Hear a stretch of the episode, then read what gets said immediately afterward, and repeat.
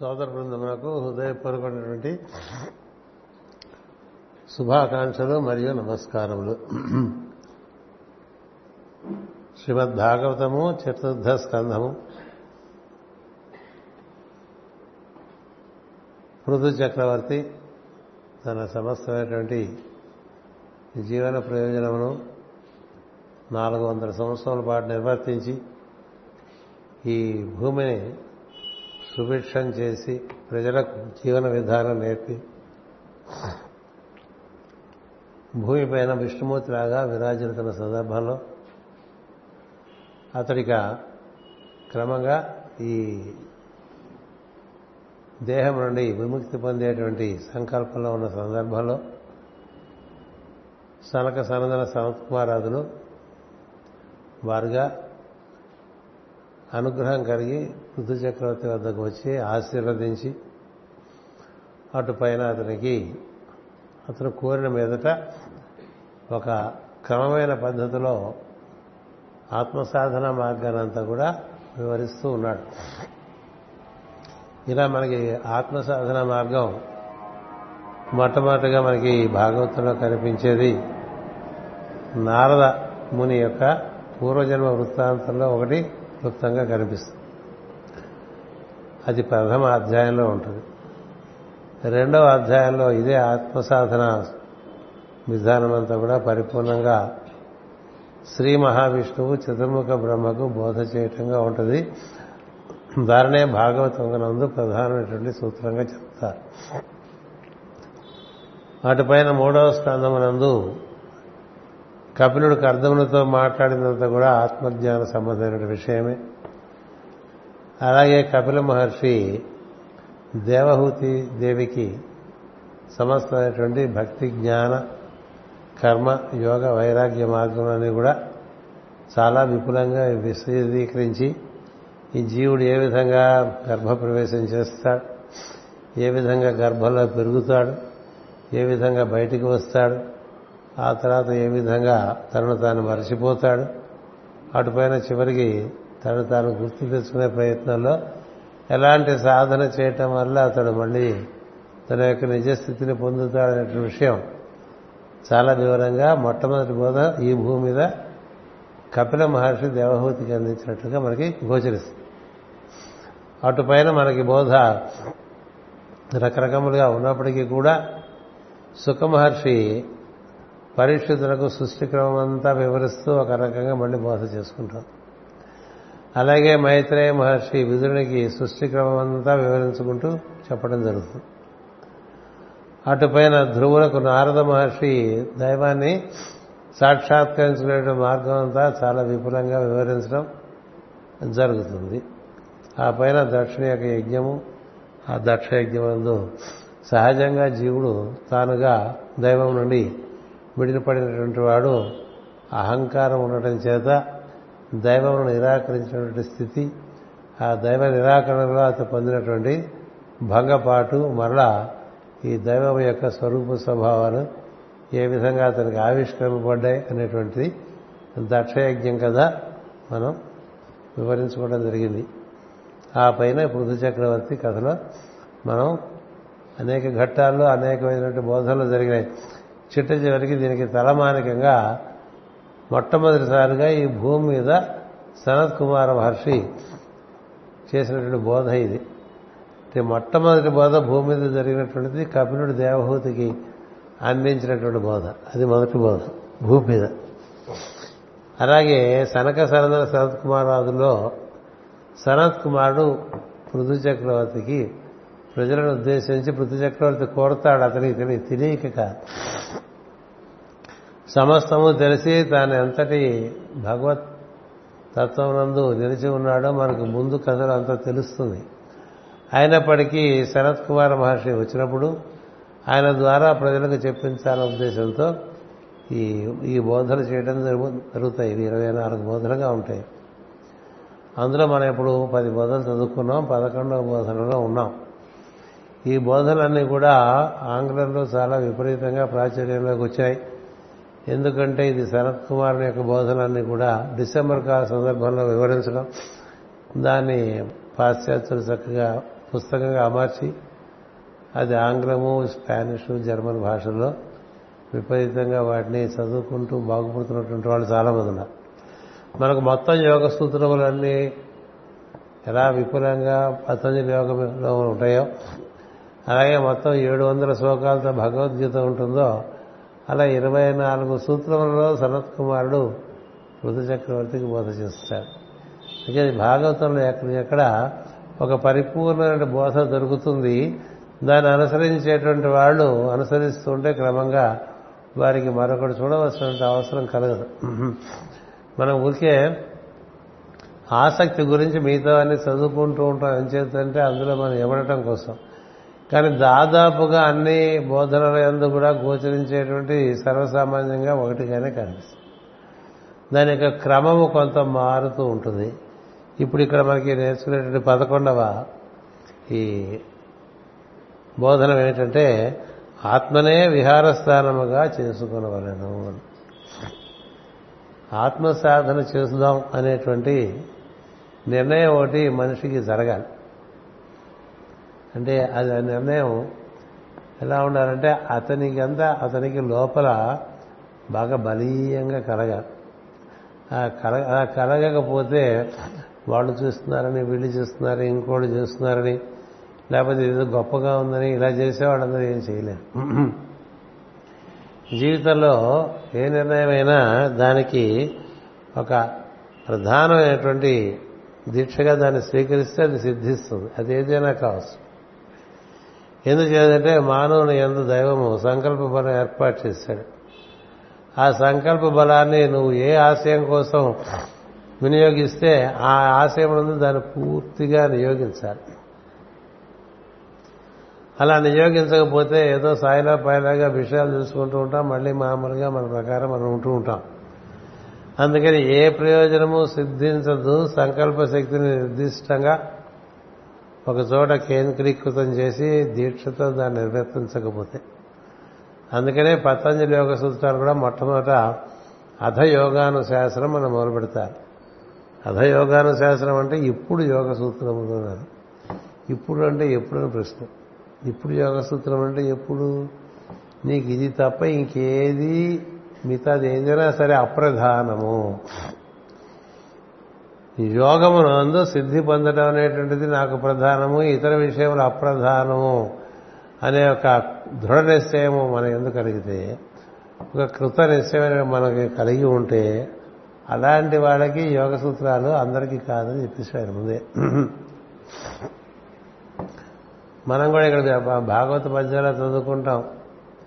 చర్చల బుట్టునే పనులు చెప్పినైనా ఏమిచ్చిననైనా కాననకు ఏగిననైనా హరిప్రబోధములని.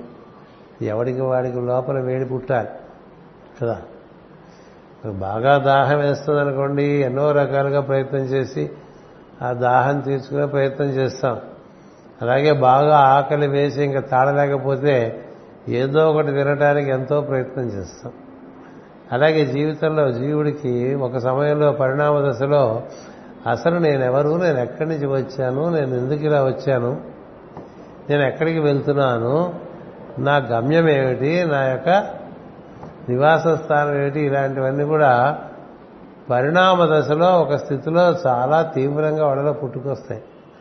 అలా పుట్టుకు వస్తే వారిని జిజ్ఞాసులు అంటారు. అంటే వారికి ఇంక దాని మీద తప్ప మిగతా అధ్యాసం ఉండదు. అది ప్రధానం అవుతుంది. కూడా కర్తవ్యములను నిర్వర్తించడంగానే ఉంటుంది తప్ప ఏదో అన్నిటితో పాటు ఇది అన్నట్టుగా ఏదో చాలా చేస్తున్నాం అందులో పాటు ఇది కూడా ఒకటి జేబులో వేసుకుంటే బాగుంటుంది అన్నట్టుగా మనం చేస్తుంటాం. ఏదో లలిత సహస్రం ఓ విష్ణు సహస్రం ఓ పురుష సూక్తం శ్రీ సూక్తం కాసేపు భజన కాసేపు ధ్యానం తలా కాస్త ఇట్లా దొరికినవన్నీ జేబులో వేసుకుంటాం. అందులో ఏ ఒక్కటైనా నీకు ఆత్మానుభూతి ఇవ్వగలిగినటువంటి స్థితిలో ఉన్నటువంటి విషయాలు. కానీ మనలో ఉండేటువంటి శ్రద్ధ బట్టి. భక్తి బట్టి అన్నిటికన్నా మించి అదే నీకు ప్రధానమైన విషయం ఉండాలి. అందుకని ఇక్కడ ఆత్మనే విహారస్థానముగా చేసుకునవలను అని ఇచ్చారండి. అంటే మనం మామూలుగా ఊరికే కూర్చున్నాం అనుకోండి. ఊరికే కూర్చుంటే మన ప్రజ్ఞ ఏ విషయాల మీదకి వెళ్తుందో గమనించండి ఊరికే మనం కూర్చుంటే ఏ పనులన్నీ అయిపోయినాయి. అది అమ్మాయి అని కూర్చుంటాం. కూర్చోగానే మనసు ఎందుండే మన ప్రజ్ఞ ఎక్కడెక్కడ విహరిస్తుందో అది ఒక్కొక్కరికి ఒక్కొక్క చోటికి వెళ్ళిపోతూ ఉంటుంది. అక్కడి నుంచి ఇంకో చోటుకి వెళ్ళిపోతుంది. అక్కడి నుంచి ఇంకో చోటుకి వెళ్ళిపోతుంది. అక్కడి నుంచి ఇంకో చోటుకి వెళ్ళిపోతుంది. కదా? ఏదో ముందు కాసేపు మన ఆరోగ్య పరిస్థితుల గురించి ఆలోచించు. ముందు మనతో కదా మొదలవుతుంది కదా? మనం మన ఆరోగ్యం మనకు ఉండే పరిస్థితి. మనం ఎలా తింటే బాగుంటుంది ఎలా డైలీ రొటీన్ దినచర్య పెట్టుకుంటే బాగుంటుంది ఇలా కాదు. ఆ తర్వాత అక్కడి నుంచి ఏదో పిల్లల దగ్గర మీద గడిపోతుంది సంతానం అలాగే ఇంట్లో భార్య ఉంటే భార్య మీదకి వెళ్ళదు లేకపోతే భార్య మీద గడుపు ఉన్న విషయం ఎప్పుడు మనం గుర్తించాలి లేని గుర్తిస్తూ ఉంటాం అంటే దూరంగా ఉండేవాళ్ళు ఎక్కువగా గుర్తిస్తూ ఉంటుంది మనసు. అలాగే ఏవో ఆ విషయాలు ఈ విషయాలు ఇంకో విషయాలు ఇవి కాక రాజకీయ విషయాలు. దేశ పరిస్థితులు రాష్ట్ర పరిస్థితులు మన సంఘంలో పరిస్థితులు మన శీతోష్ణములు మన వాతావరణం. ఇప్పుడు జరుగుతున్నటువంటి రకరకాలైనటువంటి విషయాలు అలా అలా అలా అలా అలా అలా అలా అలా దాని ఇష్టం వచ్చి తిరుగుతుంటుంది కదా? ఒక పక్షి ఒక గమ్యం లేకుండా తిరిగితే దానికి ఏం చేసినట్టు ఆనందం అందులో? మనసుకు వేగం ఎక్కువ. మొత్తం సృష్టిలో అన్నిటికన్నా వేగవంతమైనటువంటిది మనసు ఎందున్నటువంటి ప్రజ్ఞ. అందుచేత అది ఎక్కడికైనా వెళ్ళిపో క్షణంలో వెళ్ళిపోతుంది. ఇక్కడి నుంచి అమెరికా వెళ్ళిపోవచ్చు. అక్కడ మన వాళ్ళ గురించి ఆలోచన చేసి. లేదు ఇక్కడి నుంచి సరాసరి ఆఫీస్కి వెళ్ళిపోవచ్చు.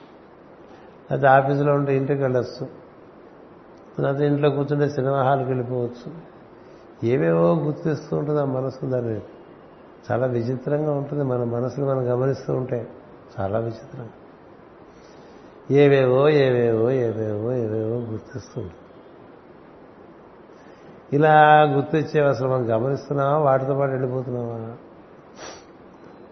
అలా వెళ్ళిపోతూ ఉంటాం. అలాగే టెలివిజన్ ద్వారా వెళ్ళిపోతూ ఉంటాం. ఈ వాట్సాప్లు ఈ ఎస్ఎంఎస్లు ఈమెయిల్స్ అంటే మనం మన ఎందు ఉండకుండా తిరుగుతూ ఉంటాం. మనం ఏ భావంలో ఉంటే ఆ భావంలో అది తిప్పుతూ ఉంటుంది మనం అలా తిరుగుతూ తిరుగుతూ తిరుగుతూ తిరుగుతూ తిరుగుతూ ఉంటే అది సాయంత్రానికి లేక మధ్యాహ్నంకో దానికి ఒక అలసట వచ్చేస్తుంది. అలసట వస్తే కాసేపు పడుకుంటాం కదా? మళ్ళీ తిరుగుతూ తిరుగుతూ తిరుగుతూ తిరుగుతూ తిరుగుతూ తిరుగుతూ. మళ్ళీ అలసట వచ్చేస్తుంది. అందుకని రాత్రి నిద్ర కదా? ఎంత అలసిపోతే అంత నిద్ర బాధ. అసలు బొత్తిగా అలవలేదనుకోండి నిద్ర పట్ట అందుకని ఎందుకు అలసిపోతుంది? ఎక్కడెక్కడో తిరుగుతున్నావు. గమ్యం లేకుండా తిరుగుతున్నావు. నువ్వు ఆత్మసాధకుడవి లేక జిజ్ఞాసువు లేక నీకు దైవము గూర్చి నీ గురించి తెలియాలి అని తపన నీకు ఉంటే అది ఉన్నదా లేదా ఈ సూత్రం బట్టి తెలిసిపోతుంది ఎవరికైనా. మనంతా అక్కడ ఉన్నాం. ఇంకా మన వాళ్ళు వింటున్న వాళ్ళు చాలా మంది ఉన్నారు. వీళ్ళందరికీ నిజంగా మన ఆత్మ సాధనలో ఉన్నావా లేదా తెలియాలంటే ఒకటే తెలియాలి. మనం ఊరికే కూర్చుంటే మన మనసు ఎక్కడికి పోతుంది? అది నీ ఎందు స్పందన దగ్గరికి వెళ్తే అది చాలా గొప్ప విషయం. నీ ఎందునటి శ్వాసను నువ్వు అందుకుని ఆ శ్వాసతో పాటు నీ స్పందన స్పందన దగ్గరికి నీవు వెళ్తే నీకు నువ్వు దగ్గర అవుతావు నీ మూల స్థానానికి నువ్వు దగ్గర అవుతావు అందుకని ఏ పని ఉన్నప్పుడు మనసుతో ఇంద్రియములతో శరీరంతో పనిచేసుకుంటూ పని లేనప్పుడు ఈ మనసుని చక్కగా శ్వాస మీద లగ్నం చేస్తే అది స్పందన దగ్గరికి తీసుకెళ్తుంది. ఈ స్పందన మనందు మనసు లగ్నం చేస్తే క్రమంగా ఆ స్పందనంలో ఈ మనసులో ఉండే ప్రజ్ఞ లయమైపోతుంది. లయమైపోయి ఇదేంటిది? పగలు రాత్రి మనతో సమ మనం చెప్పినా చెప్పకపోయినా నిద్రపోతున్నా లేచున్నా ఏ పనులు చేసుకున్నా ఎప్పుడూ పనిచేసేది మనలో అది అంత దానికన్నా ఎవరితో మనం కృతజ్ఞతగా ఉండాలండి? మనలో రాత్రింబవాళ్ళు నిత్యము అలా స్పందన జరుగుతున్నది కదా ప్రాణస్పందన. అది ఎవరు నిర్వర్తిస్తున్నారు?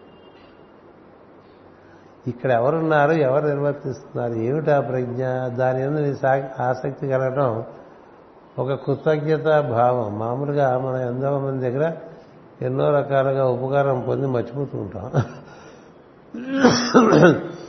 అలా మర్చిపోయేవాడిని కృతజ్ఞులు అంటారు. అసలు ఈ విషయంలో కృతజ్ఞత అసలు ఎవరికి ఉండదు. కదా? నీవు తల్లి గర్భంలోంచి బయటకు వచ్చిన దగ్గర నుంచి మళ్ళీ దేహం వదిలేదు చేయంత వరకు. నీకు ట్వంటీ ఫోర్ అవర్స్ ఇరవై నాలుగు గంటలు అంటే చూసారా? త్రీ షిఫ్ట్స్ అలా పనిచేస్తున్నది కదా. ఇంకేది పనిచేస్తుంది అలా? అలా పనిచేసేది ఇంకోటి లేదు ఒంట్లో. లేదు లేదు. నీకుండే ఎరుక కూడా రాత్రి నీలోకి లయమైపోతుంది. కదా ఎరుకే లయమైపోతే ఇంకా మనసు లేదు ఇంద్రియాలు లేదు శరీరం లేదు ఎక్కడ పడుకున్నా కూడా తెలియదు. కదా? నీలో ఈ ప్రాణస్పందన నువ్వు నిద్రలో నీకు ఎరుక లేనప్పుడు కూడా వాడు నిర్వర్తింపబడుతుందండి. అంటే నీ ఎరుకతో సంబంధం లేకుండా నీలో నిర్వర్తింపబడుతున్నటువంటి స్పందనంతో నువ్వు కూడి ఉంటే నువ్వు ఆత్మకు దగ్గరగా విహరిస్తున్నట్టుగా ఉంటుంది. ఎందుచేతంటే ఆ స్పందనలో నీకు ఆసక్తి కలిగి అది ఎవరు నిర్వర్తిస్తున్నారు? అది నిర్వర్తించడం బట్టి కదా నేను ఉన్నాను కదా? కాస్త ఏదో బిగబట్టిందనుకోండి లేకపోతే ఒక ఓ రెండు బీట్స్ మిస్ అయిందనుకోండి చాలా కంగారు వచ్చేస్తుంది. కదా? అందుకనే ఒక కథ ఉన్నది ఉపనిషత్తులో కేన ఉపనిషత్తుని. ఆ కథలో ప్రతి వాళ్ళు దేవత దేవుడు శరీరంలో ఉండే దేవతలందరూ కూడా రకరకాలుగా నేను గొప్ప అంటే నేను గొప్ప అని మాట్లాడుతూ ఉంటాయి. అంగానాం నయనం ప్రధాన వేద ఇంద్రియానాం నయనం ప్రధానం అంట. అంటే అన్నిటికన్నా కన్ను ముఖ్యం కాబట్టి నేను చాలా గొప్ప నేను లేకపోతే నీకు చూపే లేదు కదా. నీకు చూపే లేదు కదా నీకేం కనబడదు కదా నువ్వేం అనుభూతి చెందలేవు కదా. అందుకని నేను గొప్ప అంటుంది కాదు అలాగే చెవి. నీకేం వినపడకపోతే ఓ సంగీతం లేదు అని ఓ మాట చెప్తే తెలియదు అని చేత వినపడకపోతే ఎంత కష్టమో వినపడని వాడికి తెలుసు. కనపడకపోతే ఎంత కష్టమో కనబడిన వాడికి తెలుసు. అలాగే మూగవాడు. అందుకని నాలుక లేకపోతే నీకేమి మాట లేదు మంచి లేదు. అసలు నాలుకే లేకపోతే ఆహార స్వీకరణే కష్టం. అంచేత నేను లేకపోతే ఇంకా కష్టం అని. అలాగే కర్మేంద్రియాలు కాళ్ళు చేతులు అన్నీ చెప్తాయి నీ లేకపోతే నువ్వేం పని చేయలేవు కదా అంటాయి చేతులు. నేను లేకపోతే మేము లేకపోతే మీరు ఎటు కదలలేవు కదా అంటాయి కాళ్ళు.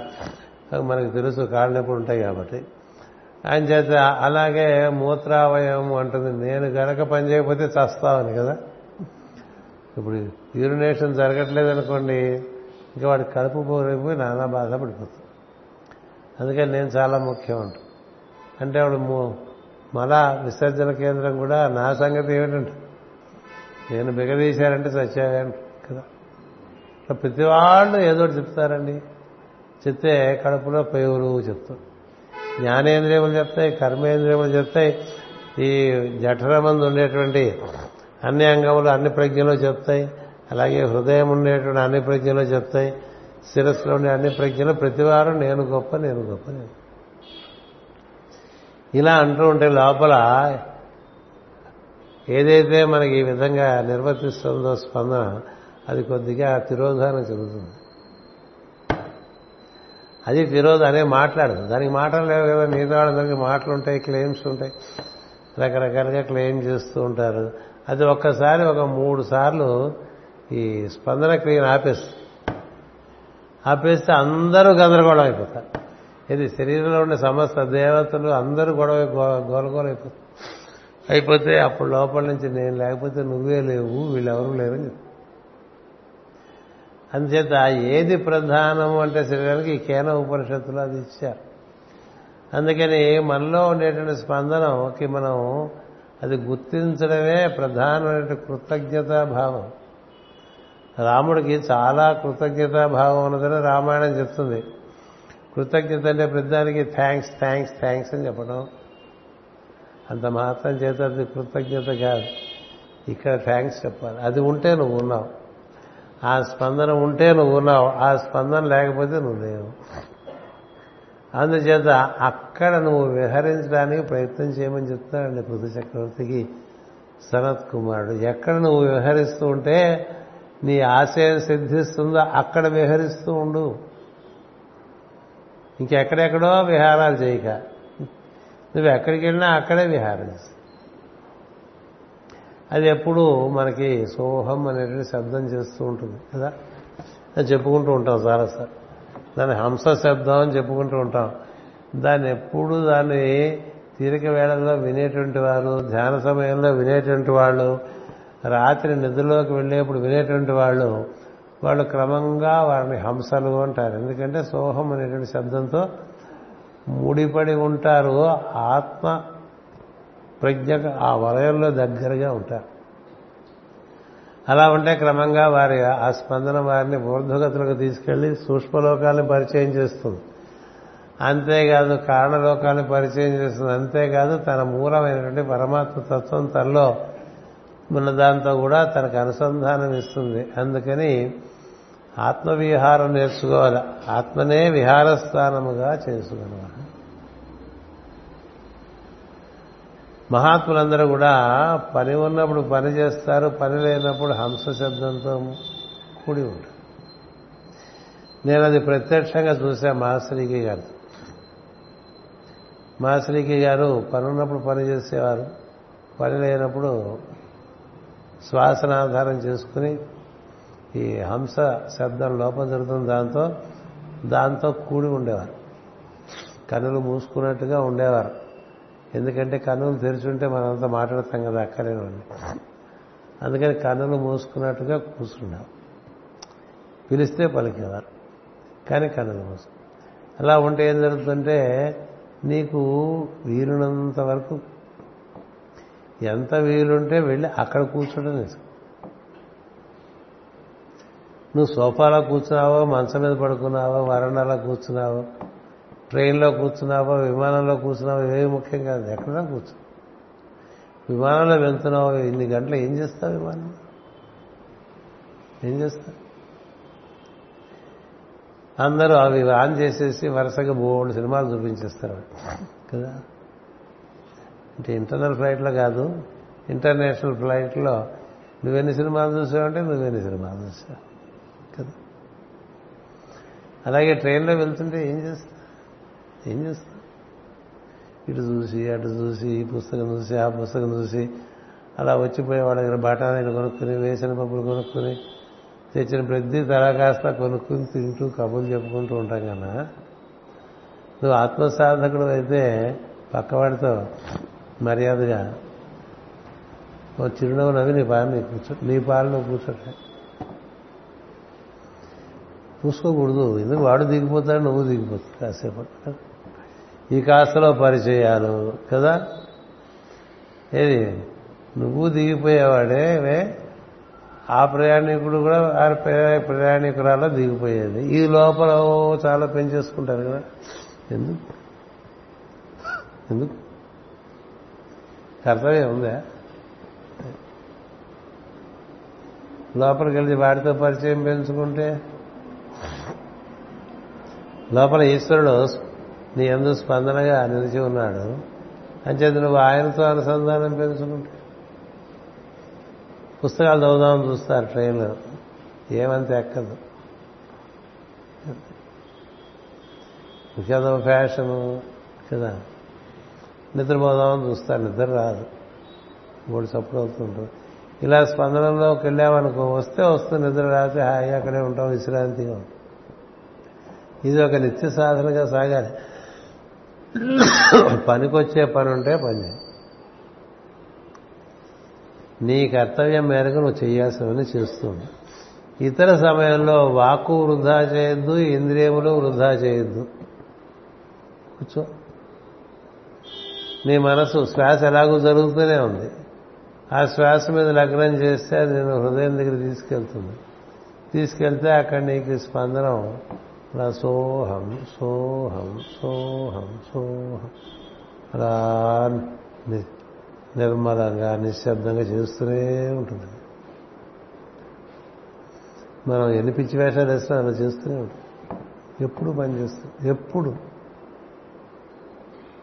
ఇప్పుడు అప్పుడని లేదు ఎప్పుడు పని దాంతో కూడామనుకో దాంతో కూడటం అనేటువంటిది ఒక అదృష్టం. దాంతో కూడితే అది ఎలాంటిదంటే నిన్ను నీలోంచి కూడా బయట తీసుకురాగలదు. నిన్ను నీలోంచి బయటికి తీసుకొచ్చేస్తుంది. బయటికి తీసుకొచ్చి శరీరాన్ని అలా చూపిస్తుంది. ఎప్పుడైతే శ్వాసలో ఉండేటువంటి ప్రా- ఉచ్ఛ్వాస నిశ్వాస ప్రాణాపానములు సమానమైతే నీకు స్పందన రెస్టారెన్స్ తెలుస్తూ ఉంటుంది తరంగాలు తెలుస్తూ ఉంటాయి. దాని ఎందు బాగా నువ్వు మనసు లగ్నం చేస్తూ ఉంటే అది క్రమంగా నిన్ను తన లోపల వలయంలోకి తీసుకెళ్తుంది స్పందన వలయంలో తీసుకెళ్తే అక్కడ లోపల సూక్ష్మ స్పందన. ఈ సూక్ష్మ స్పందనలో మనసు ప్రవేశించినప్పుడు బయట విషయాలు ఇంక మనకి. ఒక రకమైనటువంటి కటాఫ్ వస్తుంది.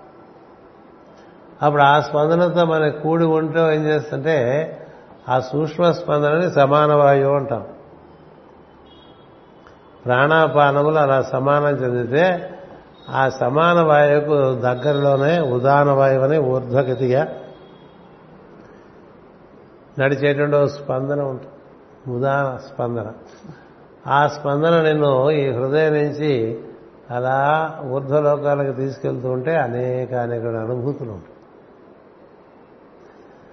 అది ఈ హృదయం నుంచి కంఠం లోపల అనేక అనేక అనుభూతులు విజ్ఞానపరమైనటువంటివి జ్ఞానపరమైనటువంటివి నీకు తెలిసేట్లుగా చేస్తూ ఉంటుంది అటుపైన ఇక్కడి నుంచి శిరస్సులో ప్రవేశించిన కొద్దీ కారణలోకాల్లో ప్రవేశించి చాలా వెలుగుతో కూడినటువంటి అనుభూతులు కలుగుతుంటాయి.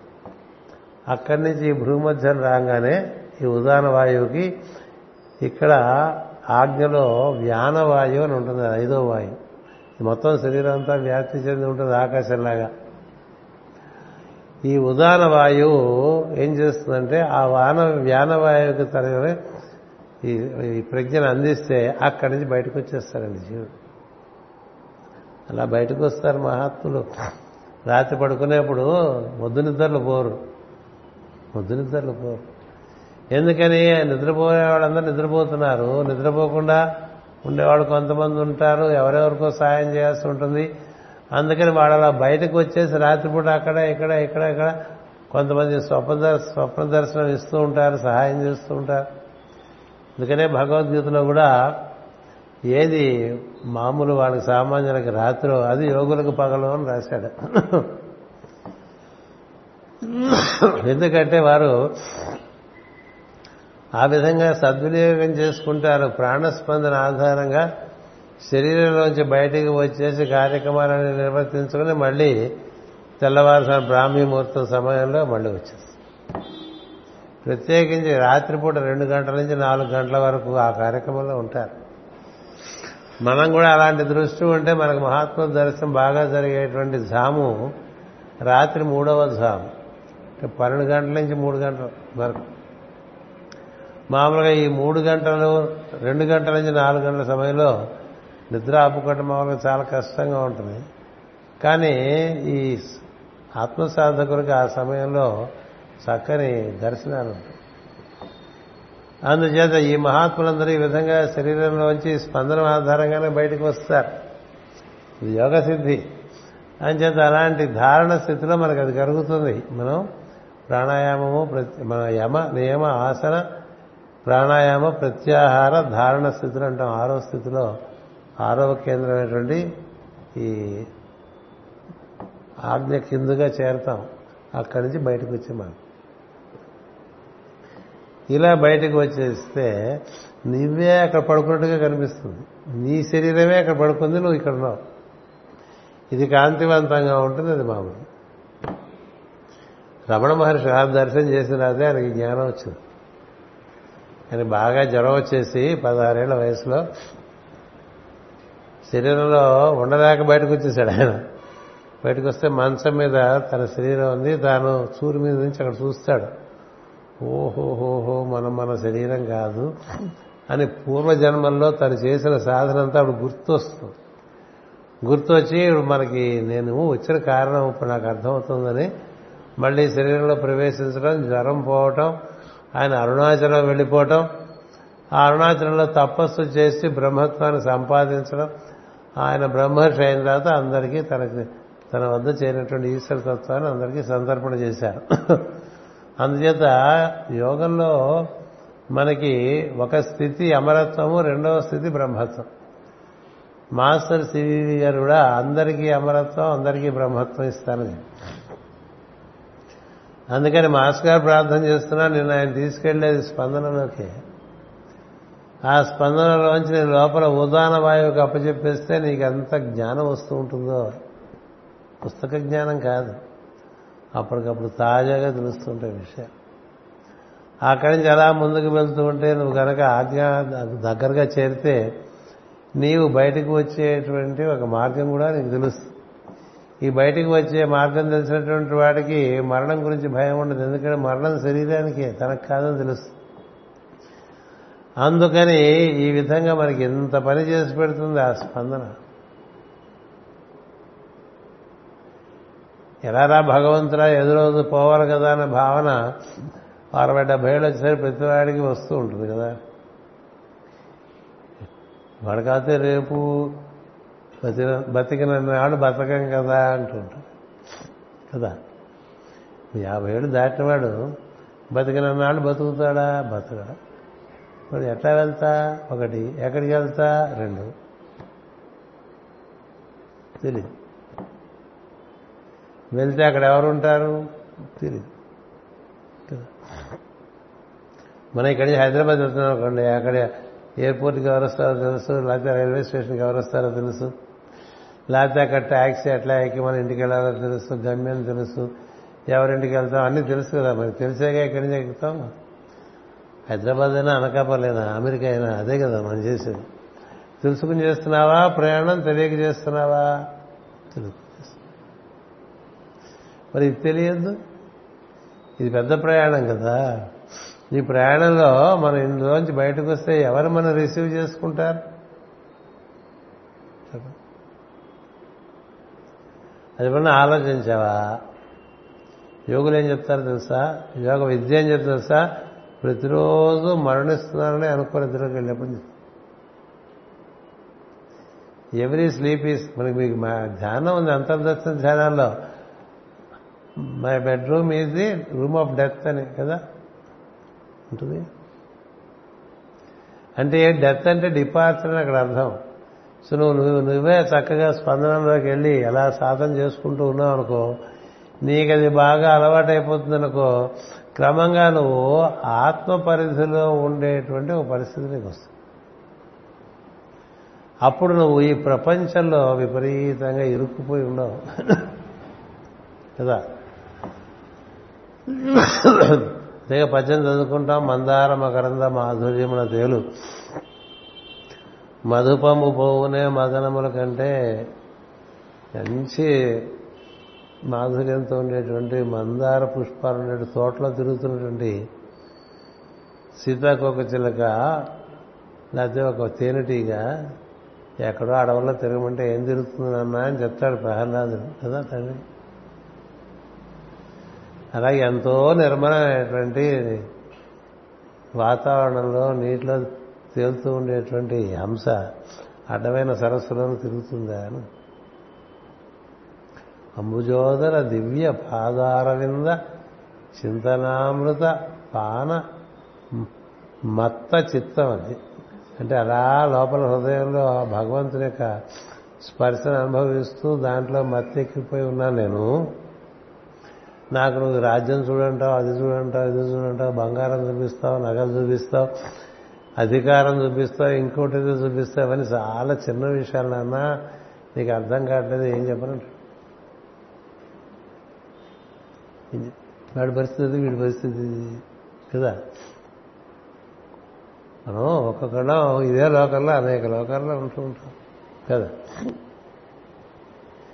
ఏవో రకరకాల బట్టల షాపులు వాటి డిస్కషన్స్ బంగారం షాపులు వాటి డిస్కషన్స్ కూరల మార్కెట్లు వాటి డిస్కషన్స్ ఏమీ లేకపోతే రాజకీయ నాయకులు. క్రికెట్లు ఉంటే క్రికెట్ సీజన్లో క్రికెట్. కదా టెన్నిస్ ఉంటే టెన్నిస్ సీజన్లో టెన్నిస్. ఏమీ లేకపోతే మన మధ్య ఉండే పాలిటిక్స్. కదా ఏదో ఒకటి అక్కడక్కడక్కడక్కడక్కడ ఇవన్నీ ఎక్కడ తిరుగుతున్నట్టండి?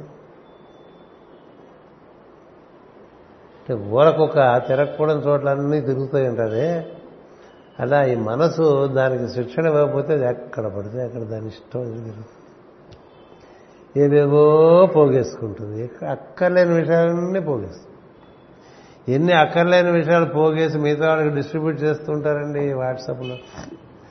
ఏమిటి ఉపయోగం? ఏం చేస్తుంది అని పెద్దలు సామెత చెప్పారు కుక్క తెచ్చేవన్నీ గొద్దులే అని. ఆ వీధికి వెళ్తే కొన్ని గొద్దులు తెచ్చి ఇంట పెడుతుంది. ఈ వీధికి వెళ్తే కొన్ని గొద్దులు తెచ్చి ఇంట పెడుతుంది. అది ఊర కుక్క. దానికన్నీ గొద్దులన్నీ ఏరుకొస్తుంది ఏం చేసుకుంటే అది తింది. కుక్క గొద్దు దాని పనికిరాదు. కుక్క గొద్దలు తింది కదా కానీ ఏరుకొస్తుంది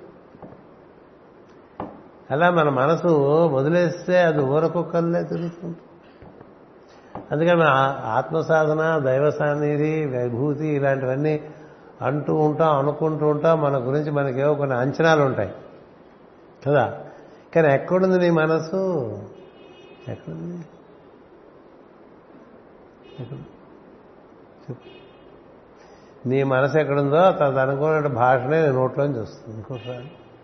కదా? మన మనసులో మన ఏవైతే భావాలు ఉంటాయో అవే మన మాటల్లోకి వస్తూ ఉంటాయి. అదే మా అబ్బాయి అంటుంటాడు అది మా అమ్మాయి అంటుంటాడు లేకపోతే మా మా తమ్ముడు మా మా అమ్మ ఏ ఇవే గోర కదా. ఎందుకు అవతలవాడికి నీ మా అమ్మ గురించి ఇప్పుడు? వాడికి రిలవెంటేనా నీ మా అమ్మ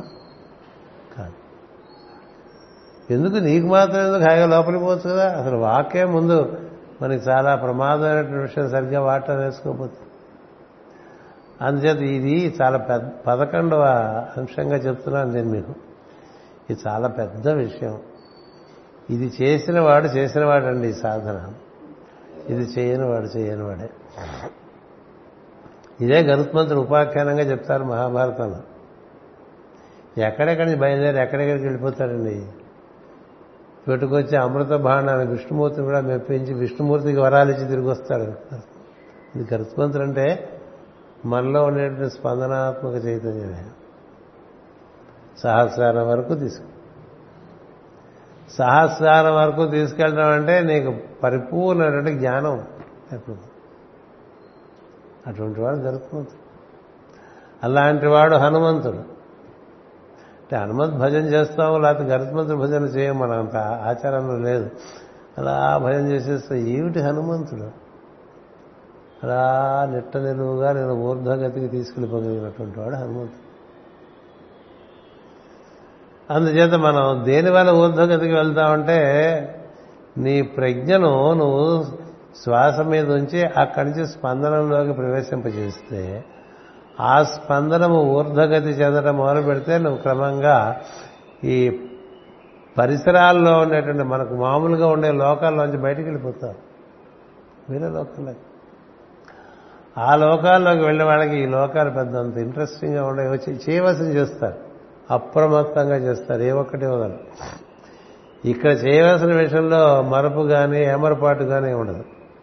కానీ ఇది క్లుప్తం చేసుకుని అడిపోతుంది రాత్రి నిద్రలో అటే పోతుంటారు ధ్యానంలో అటే పోతుంటారు కూర్చొని అరగంట ధ్యానం చేసామనుకోండి మనం ఎటుపోతుంది అది? ఇటు పట్టే అది తిరుగుతూ ఉంటుంది కదా. ఓకే ఫీలింగ్ మనం ఏదో ధ్యానం చేసేసాం ప్రేయర్ చేసేసాం శివుడిగా ప్రార్థన చేసేసాం.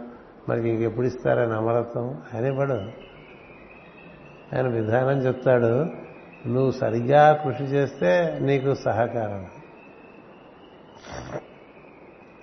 నీకు అందిపచ్చ నువ్వు రుబ్బుకుంటూ ఉంటే ఆయన కూడా సహకారం ఇస్తారు తప్ప నీకు రుబ్బి పెట్టాడు.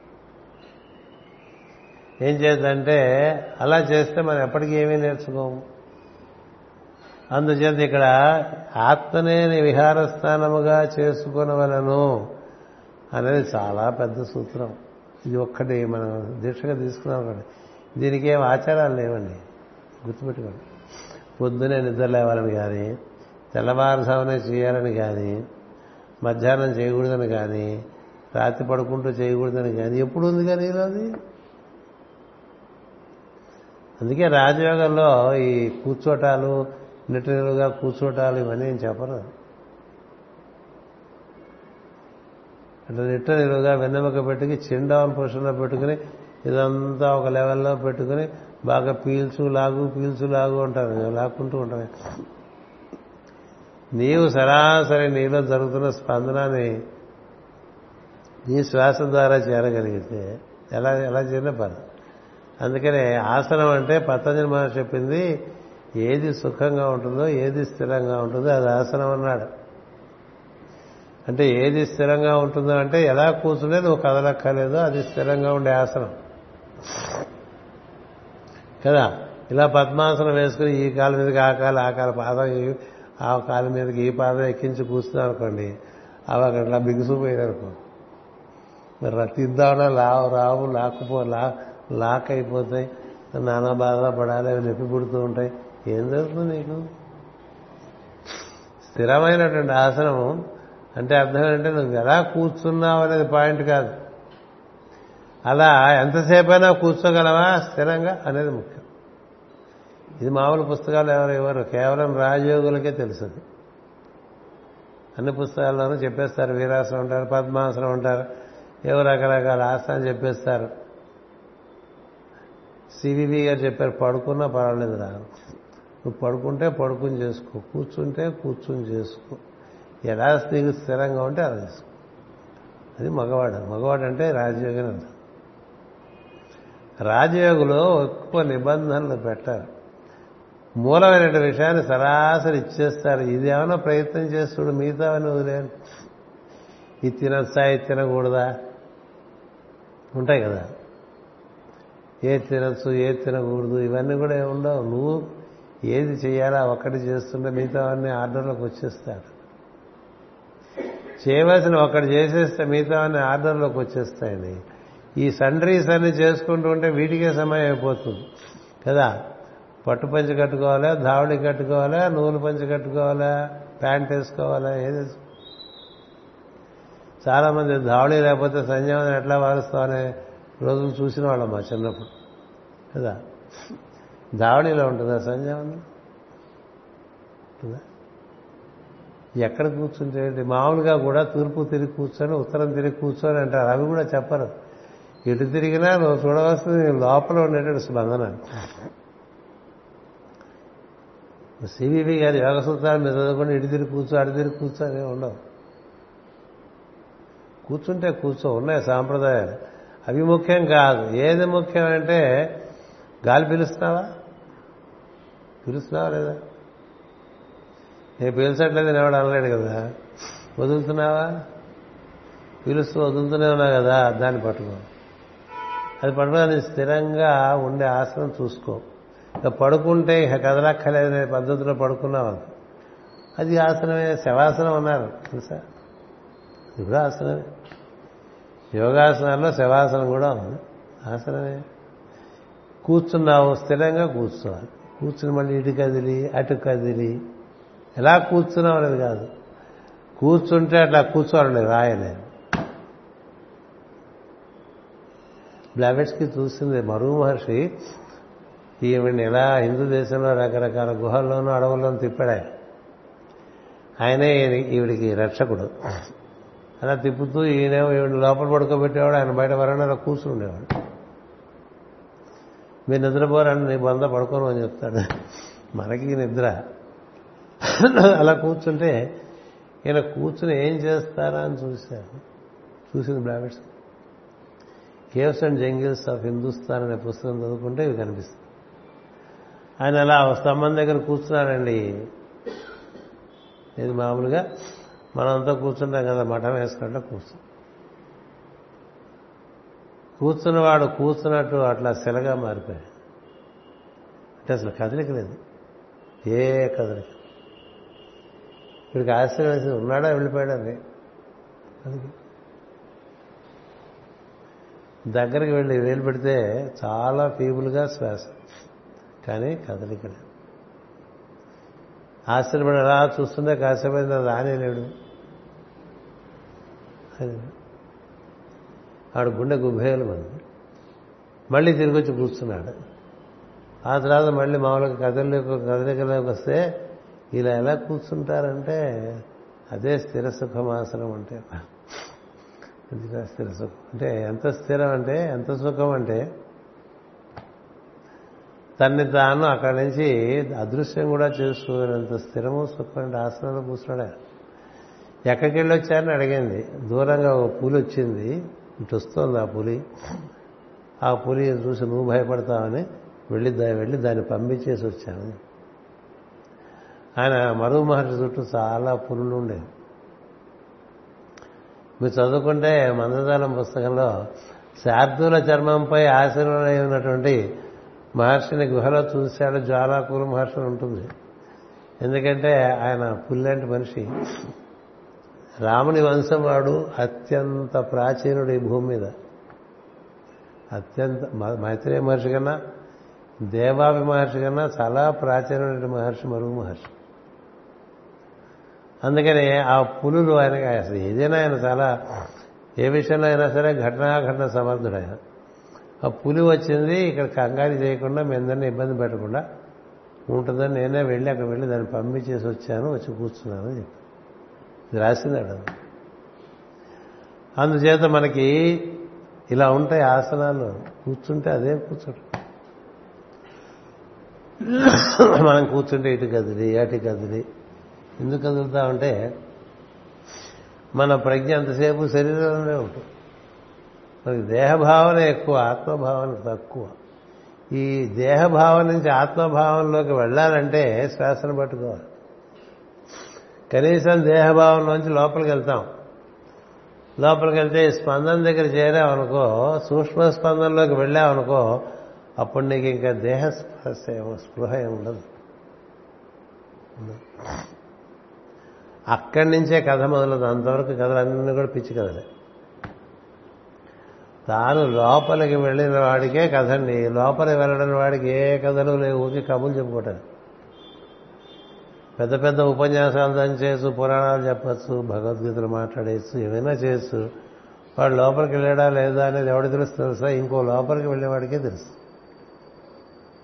మిగతా తెలియదు. Mason only knows another mason అని. ఎందుకంటే అంతరంగం చేరిన వాడికి అంతరంగం నుంచి భాషిస్తూ ఉంటుంది విద్య. అక్కడే మనకి శుక్రుని యొక్క అనుగ్రహం అని కూడా లభిస్తుందని చెప్తూ ఉంటా. అంతర్ మనకి చదువుతాం కదా ప్రభ శుక్రాయ భానవే భరద్వం హవ్యం జాగ్యం సుభూతం ఇష్టాపూతం.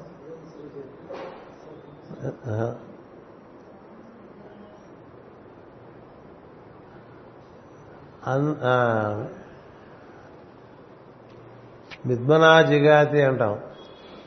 ఇది లోపల ఉన్నటువంటి అంతర్విద్యను తెలపని ఆ శ్లోకంలో ఉంటుంది. వెంటనే గుర్తురాట్లే. ప్రవసృక్కాయ భానవే భరద్వం హవ్యం చ మది. ఆ.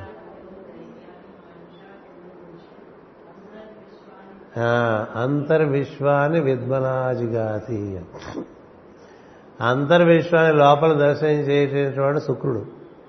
రహస్య విద్యలందరికీ గురువు శుక్రుడు. అంచేత నువ్వు లోపలికి వెళ్తే నీకు రహస్య విద్యలు తెలుస్తాయి. నీకు మామూలుగా కనపడిన విషయాలు కనపడతాయి. నీకు వినబడిన విషయాలు వినబడతాయి నువ్వు లోపలికి వెళ్ళకుండా అవి లేవని అనుకుంటే నీ ఇష్టం అనుకో. అదే అడిగారు రామకృష్ణ పరమహంసులు ఒక ఆయన వచ్చి ఇవన్నీ చెప్తారు కదా ఈ లోకాలు ఇవన్నీ ఉన్నాయా? మరి ఉంటే కనబడాలి కదా అని అడిగారు. ఉంటే కనబడాలని ఎక్కడుందని అడిగారు. అంటే ఉంటే కనబడాలి కదండి అన్నాడు ఆయన అంటే ఇప్పుడు నీకు నక్షత్రాలు కనిపిస్తున్నాయా అని అడిగాడు. పగల నక్షత్రాలు కనిపించవు కదా. ఎప్పుడు కనిపించినాయి? రాత్రి అయితే కనిపిస్తాయి. పగలు కనిపించట్లేదు. కనిపించట్లేదు కాబట్టి లేవంటావా అని. నీకు కనిపించంది లేదని నీకు వినిపించంది లేదని అనుకునేవాడు అట్లాగే ఉండిపోతాడు. నీకు నిజంగా కనిపించాలి వినిపించాలి అనుకుంటే నువ్వు లోపలికి వెళ్ళు. నువ్వు లోపలికి వెళ్తే అక్కడ కథ వేరే ఉంటుంది. ఎందుకని? ఈ జీవుడు మూడు స్థితుల్లో ఉంటాడు. త్రిపాదశి అమృతం దివి. ఆ మూడు దివ్యమైనటువంటి లోకాలు. ఇది పదార్థమైన లోకం. ఆ మూడు లోకాలకి నీకు ప్రవేశం ఇచ్చేటువంటిది అంతరంగమే. ఈ అంతరంగం అందు అంతర్విశ్వము ఉంటుంది. లోపల నుంచి దర్శనం. పురుషులంతా అలా దర్శనం చేసుకున్నటువంటి వాళ్ళే. లోపల నుంచి చూశారు. బయట నుంచి ఎన్ని తెలుసుకుంటారండి? ఎన్ని తెలిసిన ఒకటే. వెంటనే మర్చిపోతుంది మనసు. లోపలికి వెళ్ళినటువంటి మనసు అది బుద్ధిగా మారుతుంది. బుద్ధి అన్నిటినీ మరు మరువ మరుపు లేనటువంటి ప్రజ్ఞ బుద్ధి ప్రజ్ఞ బుద్ధిలో మరపు ఉండే ప్రజ్ఞ మనో ప్రజ్ఞ అందుకని ఎక్కువ మర్చిపోతున్నట్ట అంటే వాడు ఎక్కువ మనసులో ఉన్నట్ట అని అర్థం. గుర్తుపెట్టుకో ప్రతి మర్చిపోతున్నట్ట అంటే వీడు బాగా మనసులో ఇరుకుపోయాడని గుర్తుపెట్టుకోండి. మరిపే మృత్యు అని చెప్పేశాడు. ఎవరు? సన సుజాత. అంచేది ఈ మర్చిపోకుండా ఉండటానికి కూడా పనికొస్తుంది లోపలికి వెళ్తే ఎందుకని నీ మనసు అంతర్మనసే లోపల ఉండేటువంటి వెలుగుతో అనుసంధానం చెందుతుంటే నీ ప్రజ్ఞ లోపల ఉండేటువంటి వెలుగులోకి ప్రవేశిస్తే అది బుద్ధిగా పరిణామం చెందుతుంది. ఆ బుద్ధి లోకాల్లో చాలా విషయాలు తెలుస్తూ ఉంటాయి. అలా లోపల తెలుస్తున్నప్పుడు ఈ బయట యాసనం అది అస్సలు కాదు అందండి బుద్ధుడు కూర్చున్నట్టు అంటే అట్లా కూర్చున్నాడు. ఓ విశ్వామిత్రుడు కూర్చున్నట్ట అంటే అట్లా కూర్చున్నాడు. ఓ శక్తి మహర్షులు కూర్చున్నా ఒక వశిష్ఠుడు కూర్చున్నా ఒక వేదవ్యాసుడు కూర్చున్నా ఎవరు కూర్చున్నా అట్లా కూర్చోటం వల్ల వాళ్ళకి ఏ విషయంలో ఉండే విషయాలని తెలిసే తప్ప మళ్ళా కూర్చుంటే ఏం తెలుస్తుంది? పక్కనే ఉందో కూడా తెలియదు. శ్రీకృష్ణుడు యుద్ధం అంతా అయిపోయిన తర్వాత ఈ యుధిష్ఠిరాదులందరూ కూడా చాలా ఉత్సాహంగా సంబరాలు పడిపోతే రోజు పొద్దునే కృష్ణ దర్శనానికి వెళ్ళేవాళ్ళు రోజు వీళ్ళంతా. ఎందుకని ఆయన వల్లే మనం ఇలా ఉన్నామని వెళ్తే ఆయన చాలా దీర్ఘమైనటువంటి ధ్యానంలో ఉన్నారు ఉంటే ఆయనకి కళ్ళు తెరిచేంత వరకు కూర్చున్నారు వీళ్ళు. కళ్ళు తెరవగానే ధర్మరాజు అడిగాడు ఏమైంది? అంత దీర్ఘమైన ధ్యానంలోకి వెళ్ళిపోయామని ఏమైంది? ఏంటరా? మీరు మర్చిపోయారు? ఒక ఆయన అక్కడ ఉన్నాడురా. ఆ బ్యాటిల్ ఫీల్డ్లో కురుక్షేత్రంలో మీరు మర్చిపోయారు కదా? మీ సంబరా మీ ఫెలిసిటేషన్స్లో పడిపోయారు సెలబ్రేషన్స్లో పడిపోయారు. అక్కడ ఒక ఆయన ఉత్తరాయణం వస్తే కానీ వెళ్ళదని కూర్చున్నాడు పడుకున్నాడు. ఎక్కడ పడుకున్నాడు? బాణాల మీద. పడుకున్నాడు నువ్వు పర్మిట్ చేస్తే వెళ్ళిపోతాను నన్ను అడుగుతున్నాడు. అతనితో ఉన్నాను ఇంతసేపు అని చెప్పాడు. చాలా సిగ్గుపడిపోతాడు ధర్మరాజు. కదా? ఈయనకుంటే వాళ్ళకు ఉండదండి తాత కదా. తాత అక్కడ పడున్నాడని తెలుసు కదా. ఎన్నాళ్ళైపోయింది వచ్చేసి యుద్ధం ఎప్పుడు అయిపోయింది? ఉత్తరాయణం ఎప్పుడు వచ్చింది? రేపే కదా భీష్మ ఏకాదశి. రేపే ఎల్లుండో. నిన్న భీష్మాష్టమి. భీష్మాష్టమి నాడు పుట్టాడు ఆయన భీష్మ ఏకాదశి నాడు విడిపోయారు. అంటే భీష్మ ఏకాదశిని అప్పటికి పేర్లు ఉండవు కదా. మా మాఘశుద్ధ అష్టమి నాడు పుట్టాడు మాఘశుద్ధ ఏకాదశి నాడు విడిపోయాడు. ఎందుకంటే మాఘమాసం ప్రజ్ఞ గంగ ప్రజ్ఞ. గంగ ప్రజ్ఞ మాఘమాసం ప్రజ్ఞ. ఎక్వేరియం అంచేది అందులోంచి బయటకు వచ్చాడు అందులోకి ఆ నీళ్ళు తాగాడుగా ఆ చివరిలో కూడా. వెళ్ళిపోదాం అని అడుగుతున్నాడు రా మనం అక్కడికి వెళ్ళాలిరా అన్న పద్యాలే చదివాను. భీష్ముడు నేను ఎంత అదృష్టవంతుడినో నే శరీరం విదిలేసే సమయంలో ఇలా నాలుగు భుజములతో నా ముందు నిలబడి నవ్వుతూ చూస్తున్నాడు నన్ను. ఇంతకన్నా ఎవరికి కావాలి అదృష్టం అంటాడు. పద్యాలు అర్థమైతే కదా? అందుకని ఆ పద్యం చేర్చా ఎవరికి జరగలేదు అది. కృష్ణుని యొక్క మొత్తం లీలల్లో వెళ్ళిపోతుంటే దగ్గర ఉన్నది భీష్ముడు ఒక్కడికి. ఎందుకు అలా జరిగింది ఆయన అలాంటి యోగి. అది ఎందుకని అప్పుడు ఆ బాణాల మీద ఎలా పడుకున్నాడండి? అది పాసిబుల్ కాదండి అంటూ మన లాజిక్ బోర్డు చెప్పచ్చు కదా? గుచ్చుకునే వాటి మీద అలా పడుకుని ఎట్లా ఉంటాడండి కదలకుండా? నువ్వు లోపలికి వెళ్ళిపోతే బయట దేమీ పడుకున్నావు కూడా తెలియదు ఎందుకు నిద్రపోతే నువ్వు దేని మీద ఉన్నావు నీకు తెలియదు పిల్లలు నిద్రపోతే ఎక్కడో తెచ్చి మంచం మీద పడుకోబెట్టావు పడుకున్నప్పుడు నేల మీద పడుకున్నాడు తర్వాత మంచం మీద ఉన్నాడు. పొద్దున్న లేచి చూస్తా ఇదే నీకు పడుకున్నావు? కదా. నిద్రలో నీ శరీర స్పృహ నీకున్నా ఇన్ని రకాలుగా ఎందుకు చెప్తున్నారంటే ఒక విషయం తెలియాలని. There is a way a very specific way by which we can get inside a very specific way by which which can get inside that is aligning with respiration and moving towards pulsation ఇది ఎంత వీలుంటే అంత చేసుకో దానివల్ల ఏం జరుగుతుంటే ముందు బయట నుంచి కట్ ఆఫ్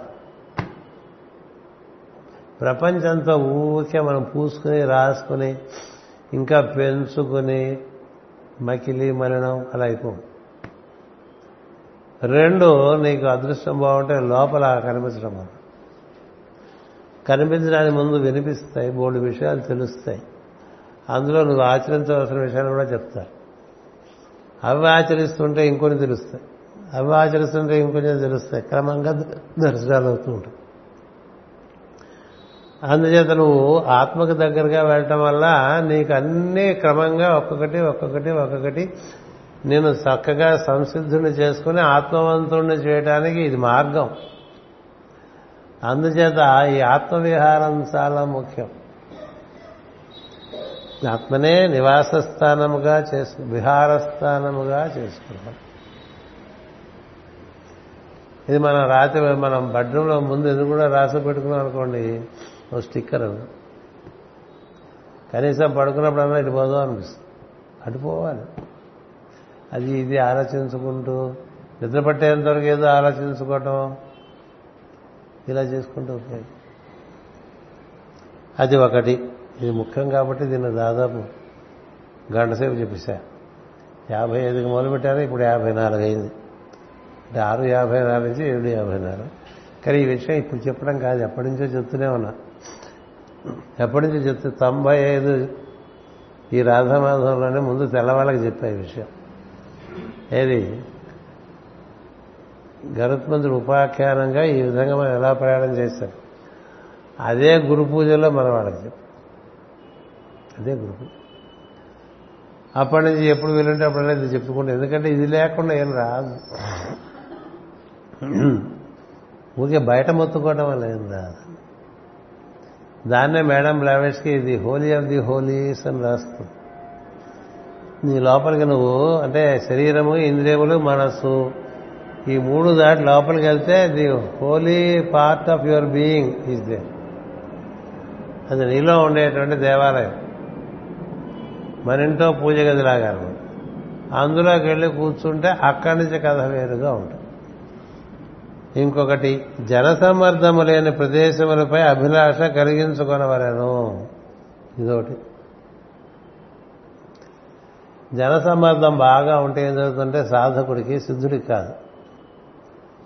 వా ఆ పరిసరాల్లో ఉండేవన్నీ అంటేస్తూ ఉంటాయి. నీకు తెలిసినది తెలియపోయినట్టు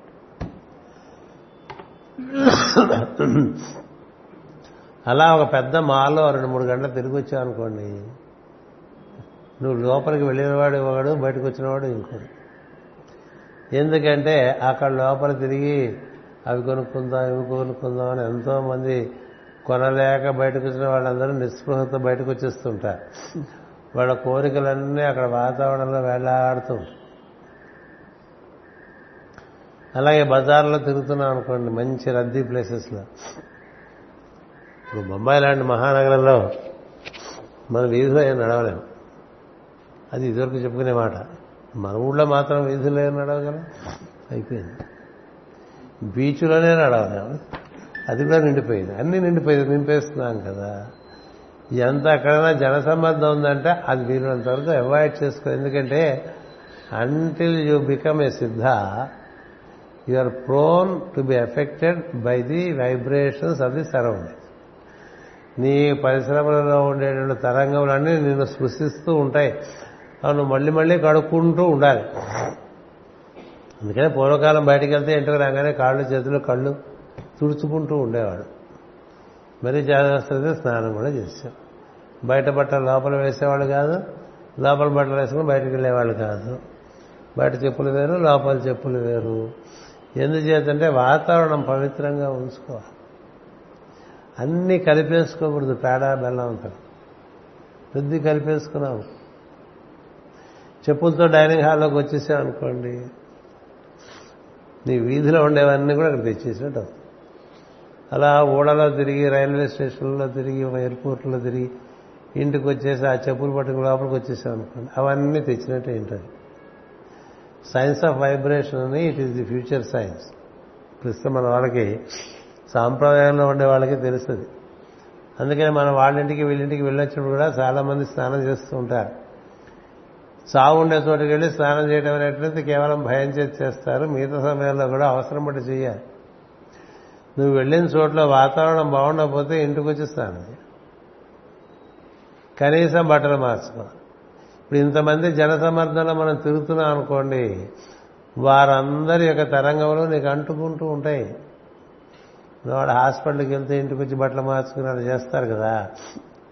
స్కూల్కి వెళ్తే ఇంటికి వచ్చి బట్టలు మార్చుకునే వాళ్ళు దొరకరు. ఎందుకని? బయట వాతావరణం వేరు లోపల వాతావరణం వేరు. ఈ బయట వాతావరణం లోపల చేసేసారనుకోండి లోపలంతా కలుషితం అయిపోయింది ఇది బయట విషయాలు బయటగాను లోపల విషయాలు లోపలగాను ఉండాలి. కదా? అంచేది లోపల బయట అనేటువంటిది ఒకటి మనకు తెలిసి ఉండాలి. అదే దుర్గంటే. గడప. ఈ గడప బయట ఒక రకంగా ఉంటుంది గడప లోప ఈ గుమ్మ ఉందనుకోండి ఈ గుమ్మంకి అవతల ఉండేటువంటి వాతావరణం ఈ గుమ్మం లోపల ఉండే వాతావరణంలో తేడా ఉంటుంది. తేడా అలాగే మీ ఇంట్లో వీధి కన్నా మీ వరండాలో బెటర్గా ఉంటుంది. మీ వరండా కన్నా మీ ఇంట్లో లోపల బాగుంటుంది. ఎందుకని మీ ఇంట్లో మీ తరంగానే ఉంటాయి ఫెమిలియర్గా ఉంటాయి. అది రోజు పెంచుకుంటూ వెళ్ళామనుకోండి ఈ సాధనాపరంగా ఈ అక్కడ తరంగాలు పెరుగుతూ ఉంటాయి. అందుకని ఎప్పుడు ప్రార్థన చేసినా పూజ చేసినా ఒకే చోట చేస్తే అక్కడ ఆ తరంగాలు అక్కడ ఏర్పడి ఉంటాయి.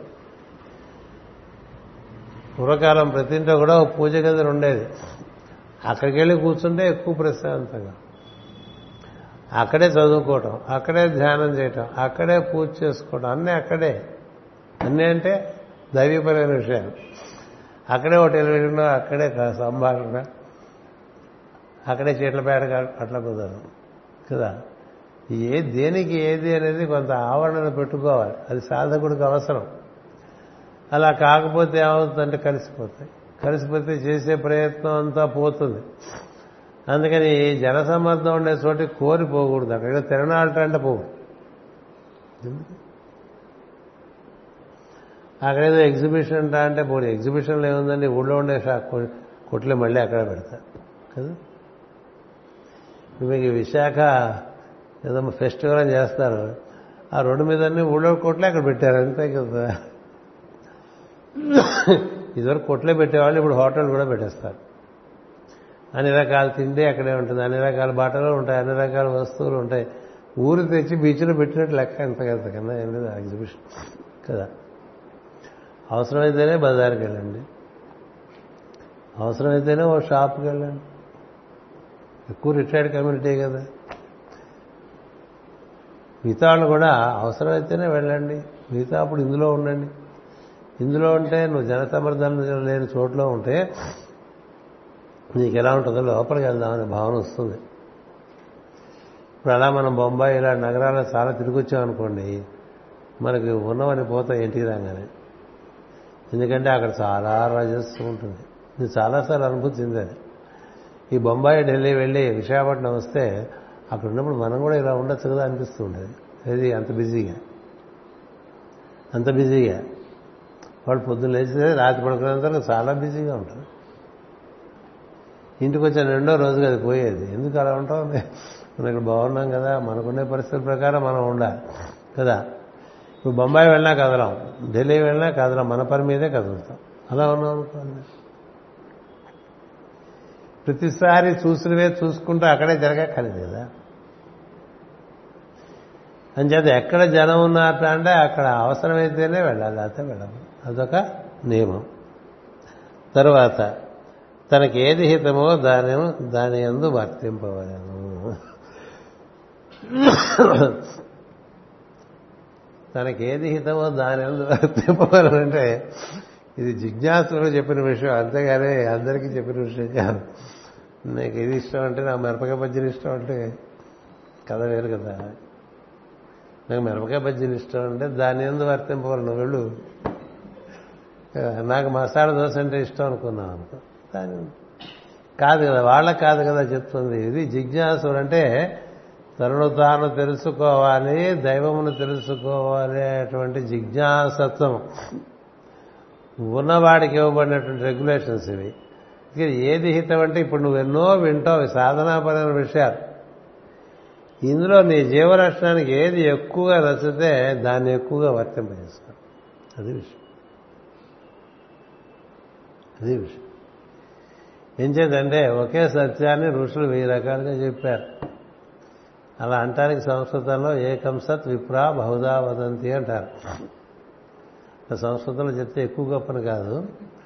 అప్పుడు సంస్కృతం ఉండేది కాబట్టి సంస్కృతంలో చెప్పారు. ఒకే సత్యాన్ని అనేక విధములుగా విప్పుడు అంటే విశిష్టమైన ప్రజ్ఞ కలిగిన వాళ్ళు చెప్పారు అని అర్థం. అలా చెప్పినటువంటి విషయంలో ఒక్కొక్క జీవుడికి ఒక్కొక్కటి నచ్చుతుంది. నీకు ఏది నచ్చిందో అది పట్టుకో. మాటి మాటికి మార్చుకోక మాటి మాటికి మార్చు. మనకెవరో రామమంత్రం ఇచ్చారనుకోండి. అది బాగా నచ్చింది అనుకో అది చేసుకుంటున్నాం అనుకోండి ఏదో ఇంకో చోటికి వెళ్తే అక్కడ గురువుగారు ఒక అమ్మవారి మంత్రం ఇచ్చారు. ఇప్పుడు ఇది చేయాలి అది చేయాలి? మరో చోటికి వెళ్తే వాడు గోపాల మంత్రం ఇచ్చాడు ఇక్కడ ఇప్పుడు నువ్వు అడగాలి తప్ప. సృష్టిలో అన్నిటికన్నా సులభమైన విషయం ఏదో భారతంలో చెప్పారు సలహా. అన్నిటికన్నా సులభమైన విషయం ఏంటంటే సలహా చెప్పడం. ఎందుకని అడిగిన వాళ్ళు ఎక్కువ అందుకని మనం తెలియకపోయినా చెప్పేస్తూ ఉంటాం కదా ఇంతకు నువ్వు ముందు ఏమన్నా మంత్రం చేస్తున్నావా? అదే బాగా చేసుకో అని చెప్పచ్చు తెలిసిన వాడైతే అలాగే చెప్తాడు. లేదా బాగా తెలిసిన వాడైతే వీడు ఇప్పటికీ ఏం చేస్తున్నాడో తెలుసుకుని అదే ఇచ్చేస్తాడు. తెలియని వాడు గొప్పకి వీడు ఇంకో మంత్రం ఇస్తాడు. ఇంకోటి ఇంకో మంత్రం ఇస్తాడు. పది మంది పది మంత్రాలు చేస్తే ఏమైపోతామండి? ఇది చేయాలా అది చేయాలా ఇంకోటి చేయాలి? ఇప్పుడు చూడండి ఇక్కడ మనకి. ఎన్నున్నాయి? ఎన్నున్నాయి? ఇందులో ఇందులో ఏదన్నా ప్రశ్న వస్తుంది కదా మనసుకి? ఏదంటే అన్ని కలిపితే ఒకే జ్యోతి నా దృష్టిలో. ఆ జ్యోతిని సహస్రాల నుంచి మూలాధారం వరకు అట్లా చూస్తూ ఉండు. దాంట్లో వీలుంటే ప్రవేశించు. అందులో పైకి కిందకి పైకి కిందకి ఉంటుంది అది నాకు ఇష్టం అట్లా ఒకళ్ళకి రామమంత్రం ఇష్టం ఉండొచ్చు ఇంకొకటి గోపాల మంత్రం ఇష్టం ఉండొచ్చు మరొక అమ్మవారి మంత్రం ఇస్తూ ఉండొచ్చు మరొక హనుమంతుడి మంత్రం. ఏది ఇష్టమైతే నిజంగా జీవరక్షణానికి అదే పట్టుకో మార్చక. మారిస్తే పని జరగదు. ఎందుకంటే నీకు దేని ఎందు పట్టలేదు దేని ఎందుకు ఏదో ఒకటి పట్టుకుంటే దాంతో మరి ఇది కళ తీరుస్తుంది అనే విశ్వాసం ఉండేది నీకు ఒకటి నచ్చింది అనుకో. ఇంకంతే. మిగతా అన్నీ మన్నించు. కానీ ఎక్కువగా అదే చేసు. కదా. అలాగే హంస శివ సోహం గురుమంత్రం. హంస శివ సోహం అనేది గురుమంత్రం. హంస మంత్రం సోహం. చూసుకోవచ్చు. ఇట్లా ఒక్కొక్క గురువు గారు ఒక్కొక్క విషయంతో పండుతాడండి. ఆయన అది ఇస్తాడు. అంచేత నువ్వు ఆయన దగ్గరికి వెళ్తే నీకు అది ఆయన ఇచ్చాడు నువ్వు ఇప్పటికే ఒకటి తీసుకుంటే ఆయన దగ్గర ఇంకోటి అడగకూడదు. అడిగి ఇస్తాడు అది ఇస్తాడు. నువ్వు రామంతా ముప్పై నాలుగు ఏళ్ళుగా చేసుకుంటున్నవాడు ఏదో ఇంకో గురుగారి దగ్గరికి వెళ్తే ఆయన పంచాయత్ ఇచ్చాడు అనుకోండి. ఏం చేస్తాం ముప్పై నలభై ఏళ్ళ రామమంత్రం అయిన తర్వాత అది పక్కన పెట్టేసి ఒక పంచాక్షలు పుచ్చుకుని ఓం నమ శివాయ అంటూ ఉంటే లోపల కాన్ఫ్లిక్ట్ రాదు వస్తుంది. ఇట్లా వచ్చారు ఒకవాడు నా దగ్గరికి. ఆ గురువుగారు ఆ మంత్రం ఇచ్చారు చిన్నప్పుడు అది చేసుకుంటూ వచ్చాను. యాభై ఏళ్ళ వరకు ఇప్పుడు ఈ గురువు గారు ఈ మంత్రం ఇచ్చారు ఇప్పుడు ఈ మంత్రమా ఆ మంత్రమా చస్తున్నానని. తప్పు తల్లి ఒక గురు అంటే ఒకే గురువు గురువు అంటే ఒకడే. గురి ఆ మంత్రం మీద పెట్టుకో అదే చేసుకో. నీకు అది అది ఇది చేస్తుంటే అది గుర్తొస్తుంటే ఇది వదిలేసి అదే చేసుకో. అని చెప్తే ఆవిడ చివరికి సరిగ్గా ఇంకా నాలుగు రోజులు వెళ్ళిపోతుండగా మళ్ళీ ఇంటికి వచ్చింది రాధమాసం మీరు నాకు మహోప మహోపకారం చేశారని చెప్పింది. ఏంటండి అంటే నాకు ఇప్పుడు చాలా అంతే అక్కడ మూడు రోజుల ఫోన్ వచ్చింది ఆవిడ వెళ్ళిపోయింది ఎందుకని లోపల కాన్ఫ్లిక్ట్ ఉంటే ఏం జరుగుతుంది? అంతర్ విష్ణు చూడబోయి అంతర్ మతం ఎక్కువైపోతుంది కదా. అంచేత మనం ఎన్ని రకాల ప్రార్థనలు చేస్తున్నప్పుడు ఎవరు అంటే అందరూ ఒకే జ్యోతి స్వరూపం. ఒకే జ్యోతి. అలా పెట్టుకో. లేదా నీకు ఒకటి ఇష్టం అనుకో బాగా అదే పెట్టుకో. అది ఇక్కడ చెప్తున్నాడు తనక సనత్ కుమార్ మహర్షి. తనకేది హితమో దాని ఎందు వర్తింపవలను. అంచేది ఒకటి తీసి ఒకటి పెట్టి ఒకటి తీసి ఒకటి పెట్టి వద్దు. అంచేది దాన్ని ఏమైనా చేసుకుంటూ ఉండు. ఈ పైన చెప్పింది ఒకటి చెప్పాడు ఆయన ఆత్మ. నువ్వు ఏ మంత్రం తీసుకున్నా అది నేను నీ ఆత్మకు ప్రతీకగా భావించా. ఇప్పుడు నీ లోపల రాముడు ఉన్నాడు అనుకుని రాముడు ఆరాధన చేయ నీ లోపల కృష్ణుడు ఉన్నాడు అనుకుంటూ కృష్ణుడు ఆరాధన చేయ నీ లోపల ఆంజనేయుడు ఉన్నాడు అనుకుని ఆంజనేయుడు ఆరాధన. అలా నువ్వు లోపల దర్శనం చేయడం మొదలు పెడుతుంటే ఏమిటంటే నువ్వు లోపలికి వెళ్ళటం వల్ల నీకు క్రమంగా కనువిప్పు కలుగుతూ వస్తూ ఉంటుంది. ఇదొక విషయం. మనకి ఇక్కడ ఆవిష్కరింపబడ్డది. మిగతా విషయాలు పై తరగతిలో చెప్పుకుంటాం. పై ఆదివారం మనకి తరగతి ఉండదు. ఎందుకంటే రాజమండ్రి వెళ్ళాలి. అందుకని ఆ పై గురువారం ఉంటుంది క్లాస్. మళ్ళీ గురువారం నాడు ఇక్కడ కలుద్దాం. గురువారం కలవటం వల్ల కలెక్షన్స్ బాగాలేవు ముప్పై మంది నలభై మంది కూడా లేరు ఇక్కడ. అదే ఆదివారం అంటే అరవై మంది వస్తున్నారు. ఏది ఏమైనప్పటికీ అందరూ ఒప్పుకున్న పనే సమ్మతించిన పనే చేస్తున్నాం కాబట్టి ఆదివారం జరగకపోతే గురువారం జరుగుతుంది. స్వస్తి ప్రజాభ్య పరిపాలయంతాం న్యాయేన మార్గేణ మహిమహేష. గో బ్రాహ్మణేభ్య శుభమస్తు నిత్యం. లోకా సమస్త సుఖినో భవంతు. లోకా సమస్త సుఖినో భవంతు. లోకా సమస్త సుఖినో భవంతు. ఓం శాంతి శాంతి శాంతి.